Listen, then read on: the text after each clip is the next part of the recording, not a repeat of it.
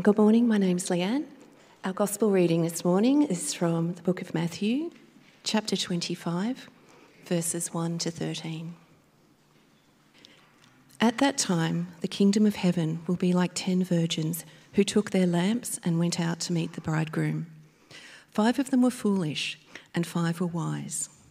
The foolish ones took their lamps, but did not take any oil with them. The wise ones, however, took oil in jars along with their lamps.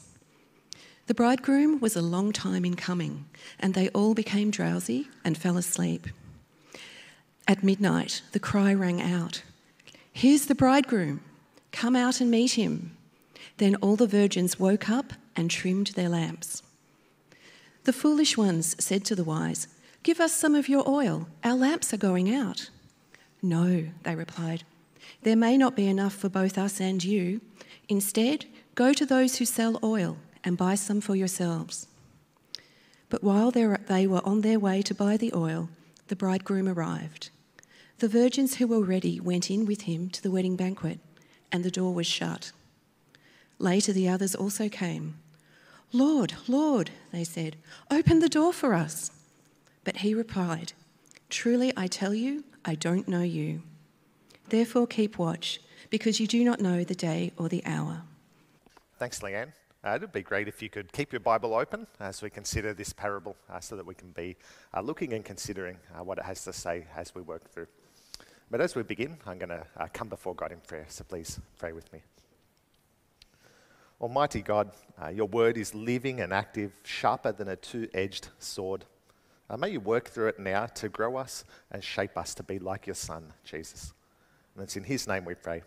Amen. There's perhaps nothing in the world that's quite captured our imagination as humans quite like the end of the world. Right throughout human history, there's been so much fascination with the end of the world.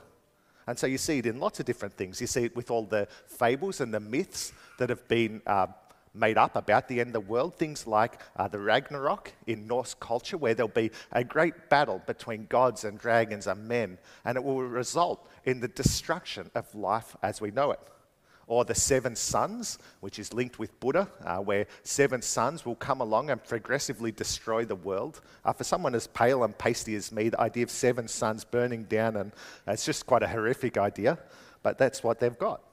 Uh, there's also been plenty of artworks about it, artworks like The Last Judgment by Michelangelo that paints quite a horrific picture of what the end of the world will look like. And in more modern times, there's been songs written about it, such as It's the End of the World as We Know It by REM. Uh, there's been movies such as Deep Impact and The Day After Tomorrow. And they're all fascinated. All these things are trying to capture what the end of the world will be like. And then, of course, across the ages, there's been countless predictions of when the end of the world will come. I did a very quick count, and you know how many different predictions I found? over 175 of them. And I'm sure you can remember some of them. I'm sure some of us here can remember Y2K and the predictions that the world was going to end, computers were going to shut down, food supply was going to be interrupted, and the life as we know it was going to end. Or what about 2012? I don't know if you remember that. 2012, there was the Mayan calendar. So the Mayans, a South American people, uh, centuries ago, apparently had predicted that that's when the world was going to end. It was going to be on the 21st of December 2012. What they'd done was made a calendar, and that was the last day on it. And so just before that date, there was actually quite a bit of hysteria around us on TV shows, in the news, and newspapers everywhere, as people were fascinated. Is this the end of the world? And there's countless more examples. See, all of those, the movies, the fables, the predictions, they all in their own way seek to capture that all encompassing dread that we feel about the world ending, life as we know it coming to a stop, the powerlessness of it, the world exploding, and there's nothing we can do about it. All of our hopes and our dreams gone. No future for us, no future for our kids, no future for humanity. And in today's parable, in our story with a purpose today, Jesus talks about the end of the world. It's about the day when all things as we know it will end. when Jesus will come again to judge the world, to hold every single one of us accountable. And so our parable tells us what to expect at the end of the world. And now you might be thinking, well, so what? As you said before, there's been over 175 different predictions about when the world will end. What makes Jesus any different? But what makes Jesus' comments different is that the world was made through him and for him. And so, if anyone knows what the end of the world will be like, it's the one who, made the, who the world was made through and for. And so uh, we know that, that the parable's talking about the end of, of the world because the words it starts with. It starts with at that time, but of course it's referring back to the chapter before it. In chapter 24, Jesus has just been talking about the end of the ages. And he speaks about it, what it will be like, and then he starts this parable with at that time. In other words, at the end of the world. And Jesus' big point then in our parable today is that we need to be prepared for the end of the world. And to make his point, he tells us a story about a wedding. And to understand it, it helps to know a little bit like what weddings were like in those times because they're quite different to what our weddings today look like. In our weddings today, it's all about the bride. In a few weeks' time, we've got uh, Helen and Tom from our evening congregation getting married. And on that day, it will all be about Helen. It will be about her wedding dress, about her hair, about her flowers, about her bridesmaids, that's what we'll all notice. And then maybe eventually we'll notice that Tom's there as well. But in those times, it was the reverse. The groom was the center of the wedding, which is weird, right? But that's the way it worked. And it started off with some private family celebrations at the bride's house. And those family, private family celebrations could go on for quite a while. Uh, for someone who was uh, quite poor, it could maybe go for a day but for someone who's quite wealthy, those private family celebrations could go on for much longer. It could go on for a week. But eventually, once those private family celebrations were over, the groom would make his way with his bride to his own house where the official ceremony would take place. And the, the way it worked was as he's making his way to his house, all of the invited guests would slowly join and it would form this big procession as they make their way to the groom's house for the ceremony. And that's what we see here. There's 10 virgins, 10 friends of the bride, and they're all waiting for that wedding procession to happen as they move from the private family celebration across to the groom's house. Have a look at verse 1. At that time, the kingdom of heaven will be like 10 virgins who took their lamps and went out to meet the bridegroom.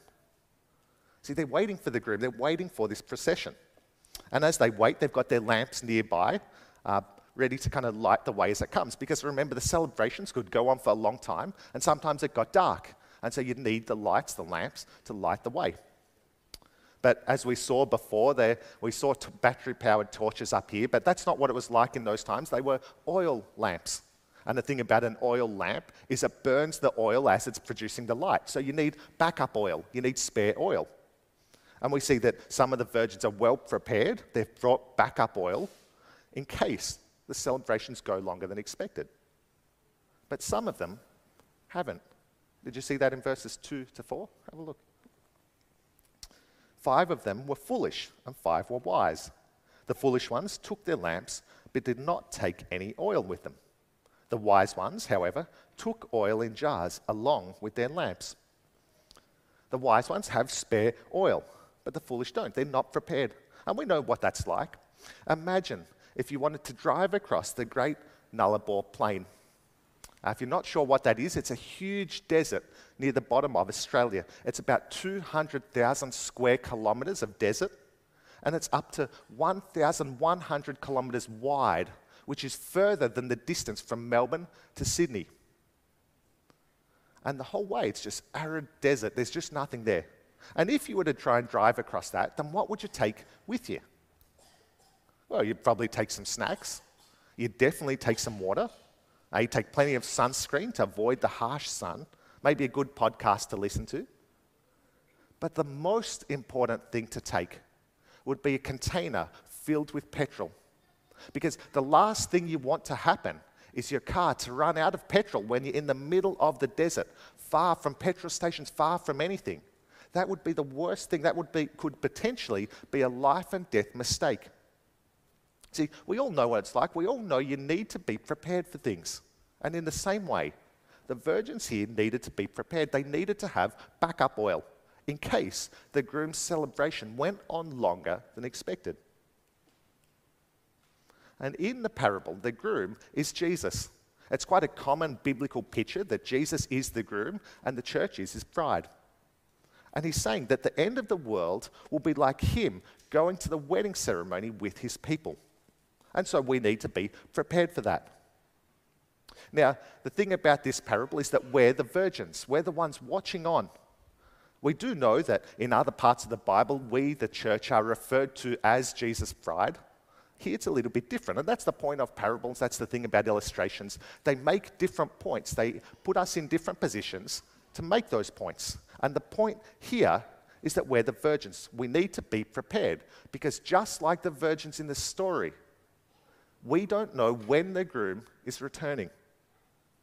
And so we need to be like the five wise ones who are prepared for it. No matter when the groom might return, no matter when Jesus might return, we need to be prepared.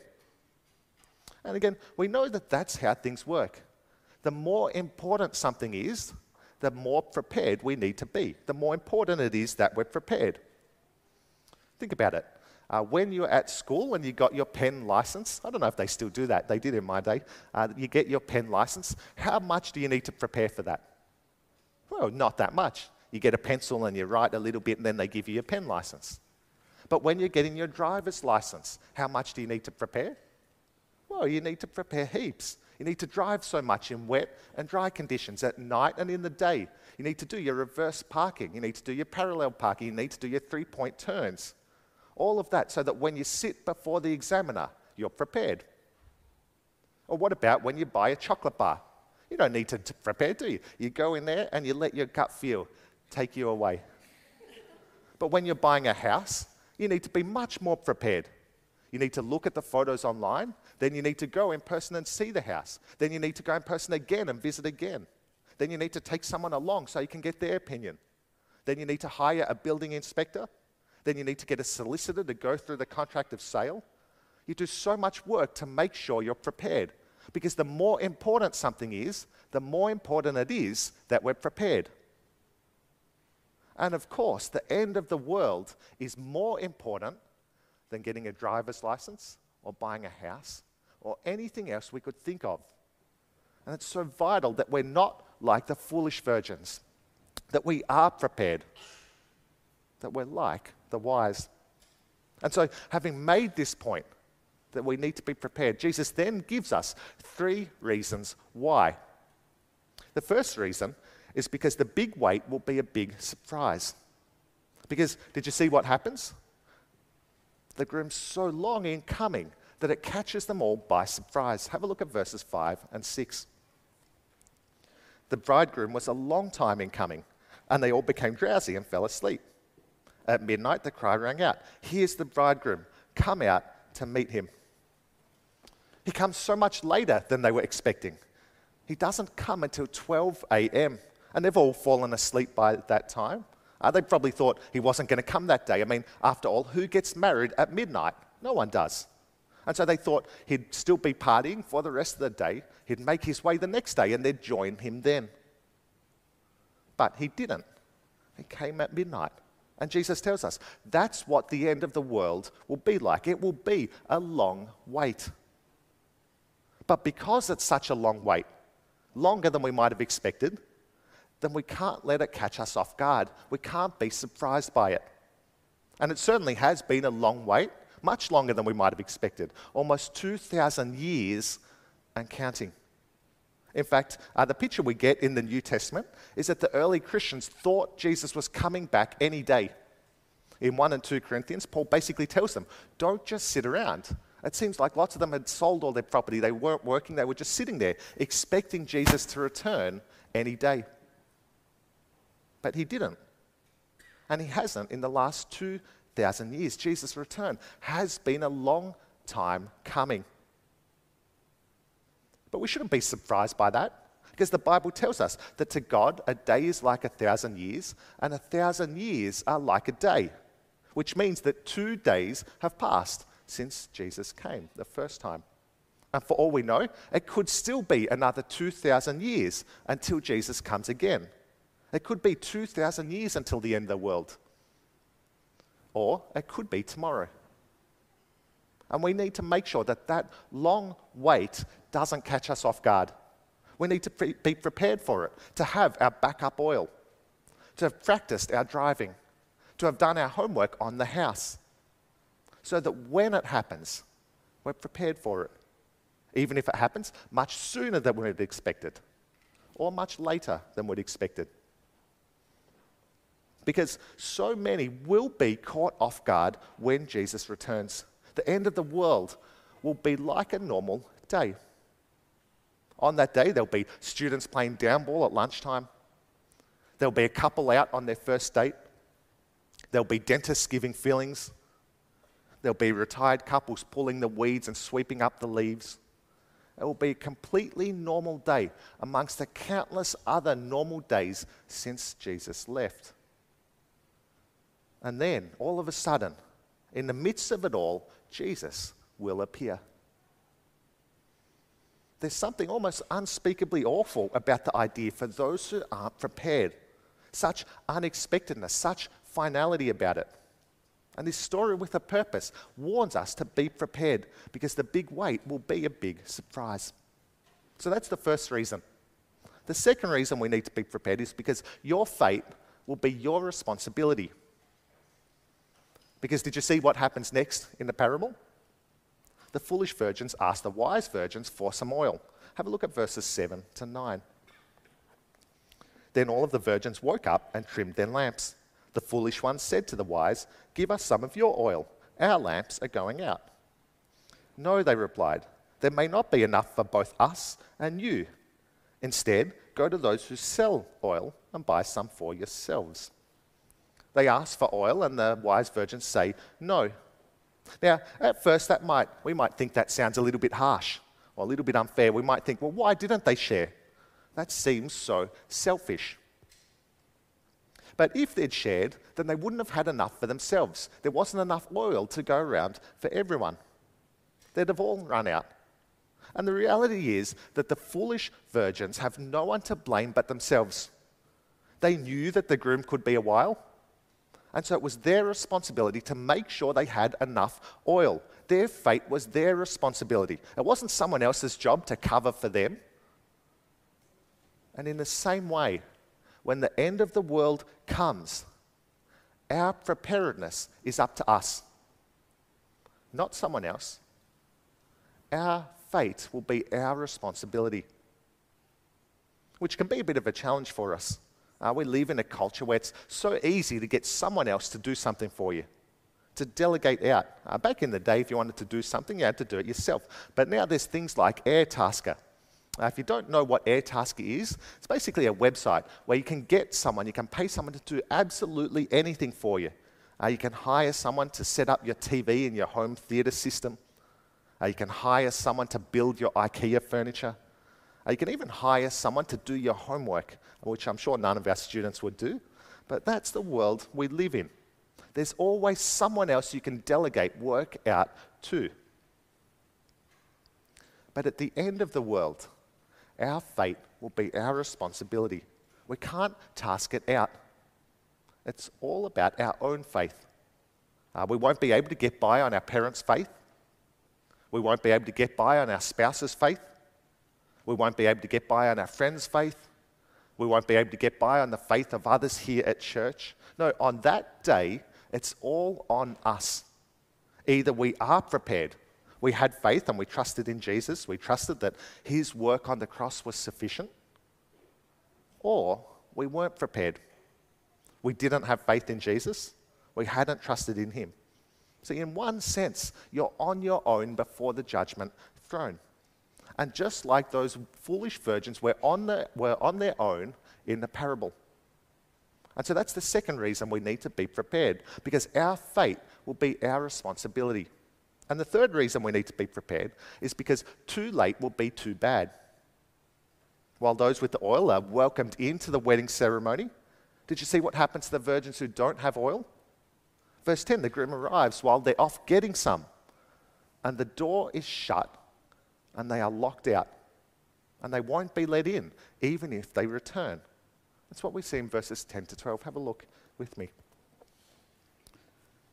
But while they were on their way to buy the oil, the bridegroom arrived. The virgins who were ready went in with him to the wedding banquet, and the door was shut.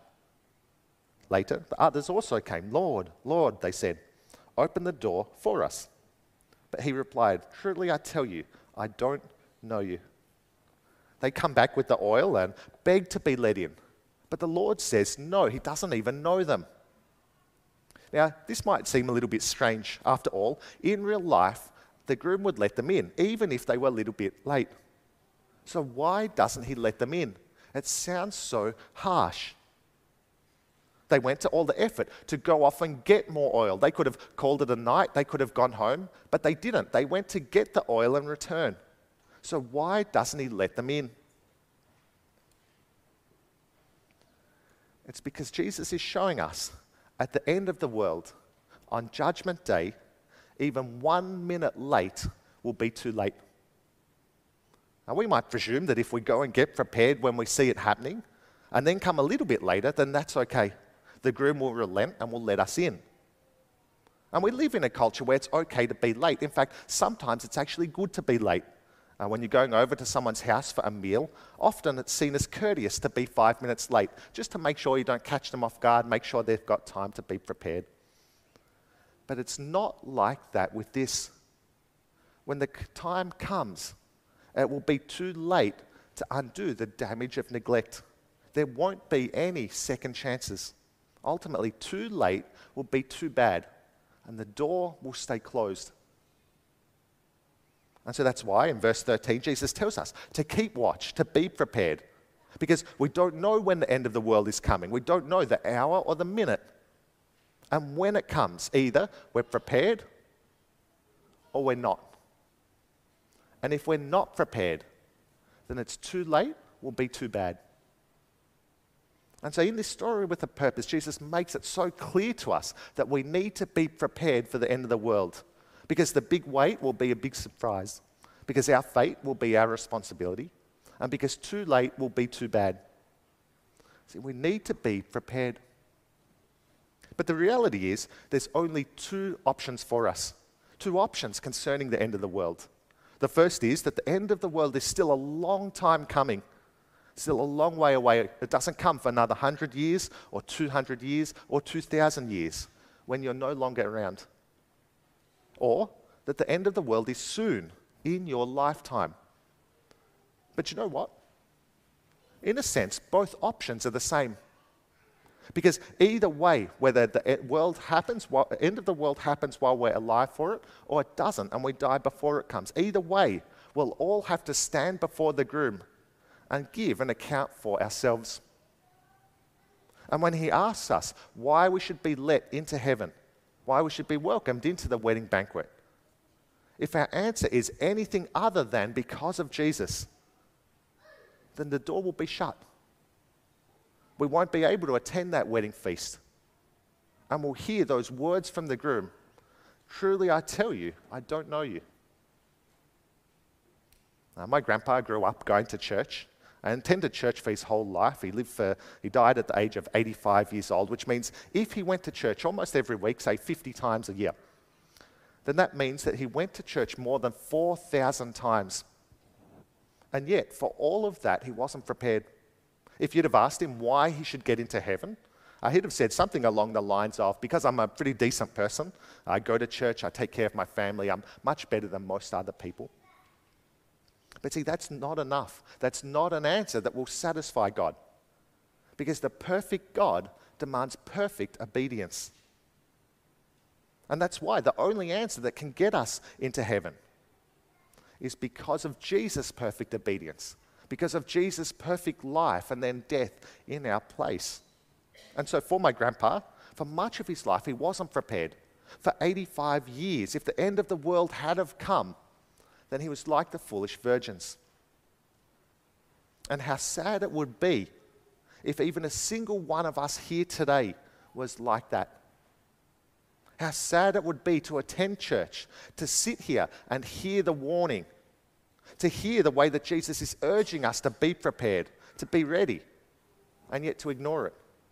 To leave here not prepared for the end of the world. But it's not too late. Because do you know what happened with my grandpa? As he was lying in hospital, quite literally on his deathbed, he finally realized the truth. He finally realized that the only way to heaven was through Jesus. And so, after having gone to church for more than 4,000 times and not been prepared, that finally clicked. And he put his trust in Jesus and the work that Jesus had done on the cross. And so, finally, he was prepared for the end of the world. And so, let me ask you this Are you prepared? For those of us who are prepared, we ha- who have put their trust in Jesus, then praise God. It's so encouraging.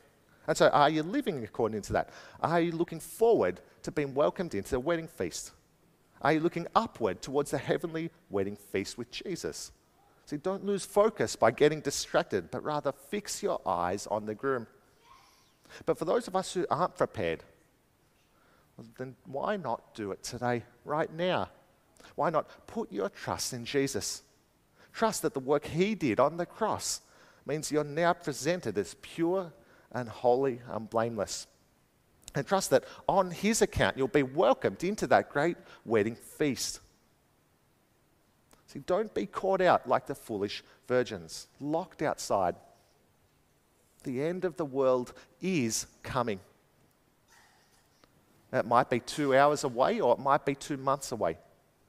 It might be two decades away, or it might be 2,000 years away. But no matter what, it is coming. Are you prepared?